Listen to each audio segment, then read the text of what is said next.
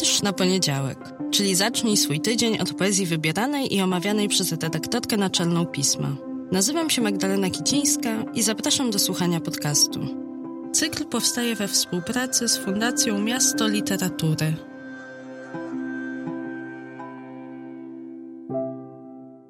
Dzień dobry, cześć i dobry wieczór.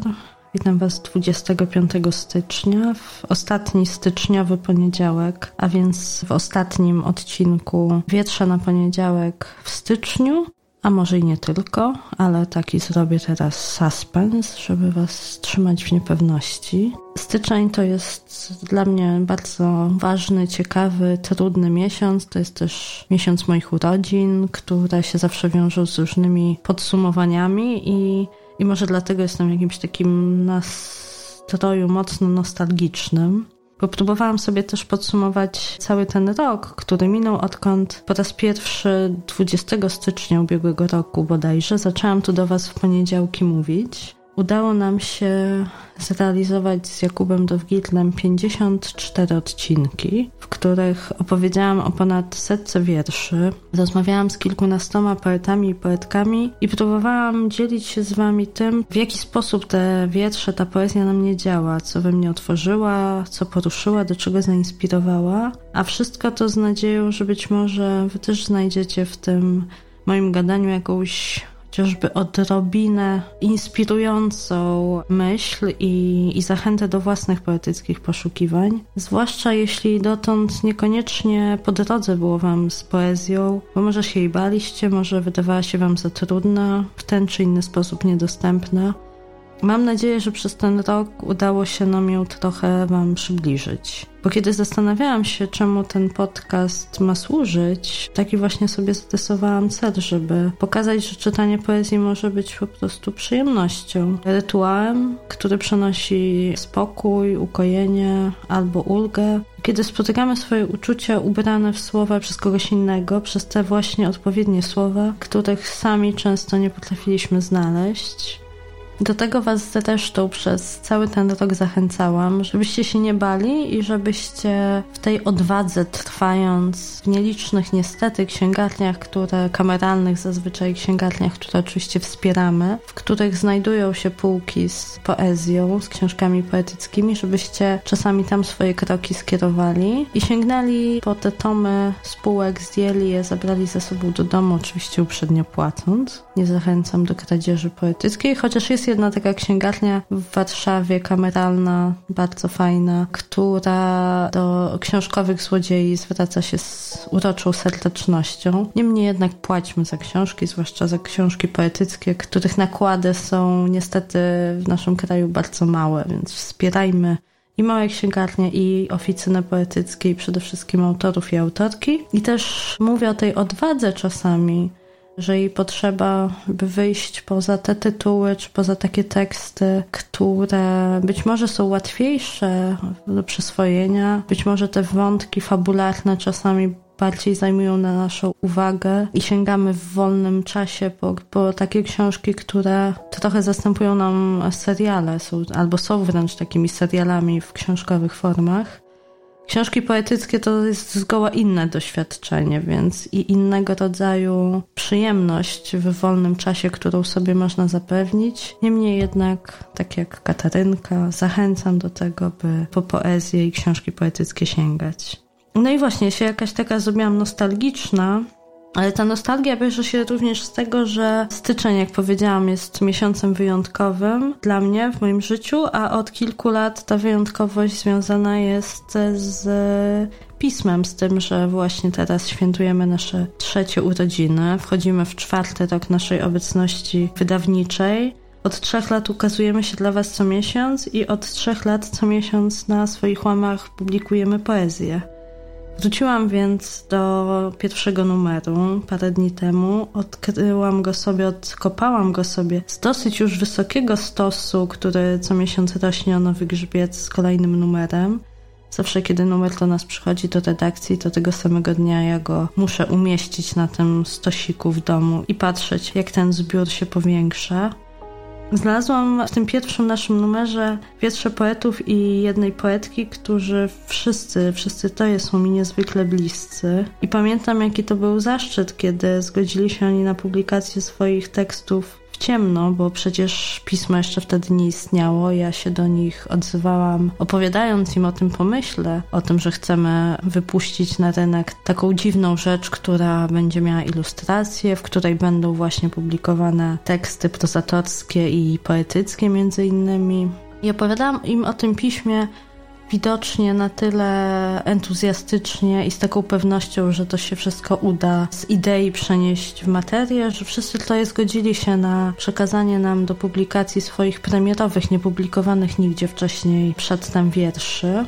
I dlatego właśnie w dzisiejszym odcinku, takim nostalgicznie podsumowującym chciałabym do tych wierszy wrócić. Agnieszka Wolny-Hamkało, jedna z tej trójki pierwszego numeru pisma, zgodziła się nie tylko zresztą przekazać nam swój wiersz, ale też samego dla nas przeczytać. Pojechałyśmy wtedy do takiego studia, małego studia nagraniowego na warszawskiej Ochocie i tam w kilku próbach, nie było ich wiele, ale sama to wiem po sobie, a zwłaszcza wie to Kuba, który realizuje ten podcast, że czasami bardzo trudno jest tylko zacząć, a potem już jakoś idzie. Agnieszka Wolny-Hamkało sama przeczytała swój wiersz, wiersz pod tytułem Futro. Agnieszka Wolny-Hamkało, Futro. Najtrudniej było pochować chomika zimą. Rano, kiedy dzieci spały, wychodziła do parku z butelką gorącej wody i polewała ziemię. Kopała dołek metalową łyżką. Czasem któreś z dzieci budziło się i przyklejało czoło do zimnej szyby – Noc, mówiło, i noc wchodziła przez usta. Po śmierci chomików przerabiała stół na stół ping-pongowy. Też mogłaby popełnić samobójstwo, skacząc z kołowrotka na swój drewniany domek. Powinni zrozumieć, i tak nie pojedzie, bo nie ma słowników, bo ma chore koty. Kolejny utwór, który wtedy opublikowaliśmy, napisał Eugeniusz Tkaczysz-Szyndycki, o którego poezji opowiadałam wam niedawno w jednym z październikowych odcinków podcastu. Wtedy też mówiłam, dlaczego tak bardzo cenię poetykę Tkaczyszyna Dyckiego, wyjątkową zdecydowanie wśród polskich poetów i poetek powojennych. Postać Dyckiego to jest zdecydowanie opowieść na bardzo interesujący tekst, który mam nadzieję kiedyś w piśmie powstanie, bo jego wiersze, jego twórczość to jedno, ale sam Dycki jako osoba, jako twórca zupełnie osobny, o czym też wtedy w październiku wam mówiłam, zasługuje na taką opowieść. Jego wrażliwość jest na tyle wyjątkowa, że naprawdę bardzo rzadko w polskiej literaturze, w ogóle w literaturze, takie postacie się zdarzają, a kiedy się zdarzają, to bardzo warto się zatrzymać i przyjrzeć i posłuchać tego, co i jak mają nam do opowiedzenia. Eugeniusz Tkaczyszyn-Dycki Piosenka na dziesięciolecie W czyimkolwiek pozostajesz ręku, to nie ma znaczenia bo i tak pozostajesz we władzy Ketrelu od dziesięciu lat. A żadna władza nie lubi zmian. Po Pernazynie natomiast uskuteczniam wiersze, które podobają się ogółowi. Tego właśnie chce wódz. Prowadź mnie wodzu. A na sam koniec zaś zostawiam wiersz mojego mistrza, poety, bez którego nigdy sama na pewno nie odważyłabym się czegokolwiek opublikować – ale który to przede wszystkim jest dla mnie, ale nie tylko dla mnie nauczycielem. Jego poetyka wciąż na nowo i na nowo zaskakuje nie tylko oczywiście mnie, ale przede wszystkim innych twórców, twórczynie, czytelników i czytelniczki, których Myślę, że przede wszystkim Piotr Matywiecki, bo o nim mówię, może uczyć pokory i ekonomii słów, tego jak pracować nad swoim warsztatem po to, żeby wciąż cyzelując zostawić tylko to, co naprawdę istotne. I też na przestrzeni dekad, śledząc jego twórczość, możemy zaobserwować, w jaki sposób on też z pokorą mimo wszystko podchodzi do siebie samego sprzed lat, czego często wielu autorom i autorkom brakuje, bo to jest bardzo w ogóle trudna sztuka, żeby być również dla siebie samego czy siebie samej wyrozumiałym. Piotr Matywiecki Rany łaszą się do bólu. nie wiedzą, że już nie mają ciała, bo ciosy były cięższe od istnienia. A te przykurcze, blizny, to tylko marszczący się całun narzucony na pustkę. Coś pod nim zdrowieje, pośmiertne, niczyje. Tak właśnie wyglądał poetycko pierwszy numer pisma, do którego z uwagi na nasze trzecie urodziny właśnie niedawno zajrzałam. I tak też kończymy pierwszy sezon podcastu Wietrz na poniedziałek, bo w lutym będziecie mogli na chwilę odpocząć od mojej poplaniny. Chociaż wietrze zostają, w każdy poniedziałek będą na Was czekać, tak żeby moja misja namawiania do poezji trwała nawet beze mnie. Może się okaże, że to jest ciekawszy wariant. Piszcie, jeżeli tak jest. Jestem gotowa, przyjmę wszelką krytykę. I wezmę też przez tę chwilę głęboki oddech, zastanawiając się, co nowego i w jaki sposób opowiadać o poezji w kolejnym sezonie. Więc jeśli też macie jakieś inne pomysły, sugestie, prośby, to piszcie na wietrz na poniedziałek. wietrz na poniedziałek małpa magazynpismo.pl a po powrocie postaram się również zaproponować Wam jakąś formułę na spotkania ze wspólnym czytaniem poezji, o czym przed samym końcem roku zaczęliśmy rozmawiać trochę w grupie prenumeratorskiej, w grupie Czytamy Pismo, trochę właśnie dzięki mailom, za które naprawdę bardzo Wam serdecznie dziękuję.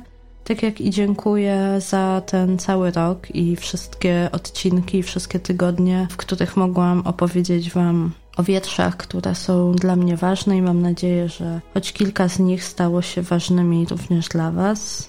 Bardzo Wam za te spotkania dziękuję i dziękuję Kubie za realizowanie i za cierpliwość i wyrozumiałość. Do usłyszenia już niedługo.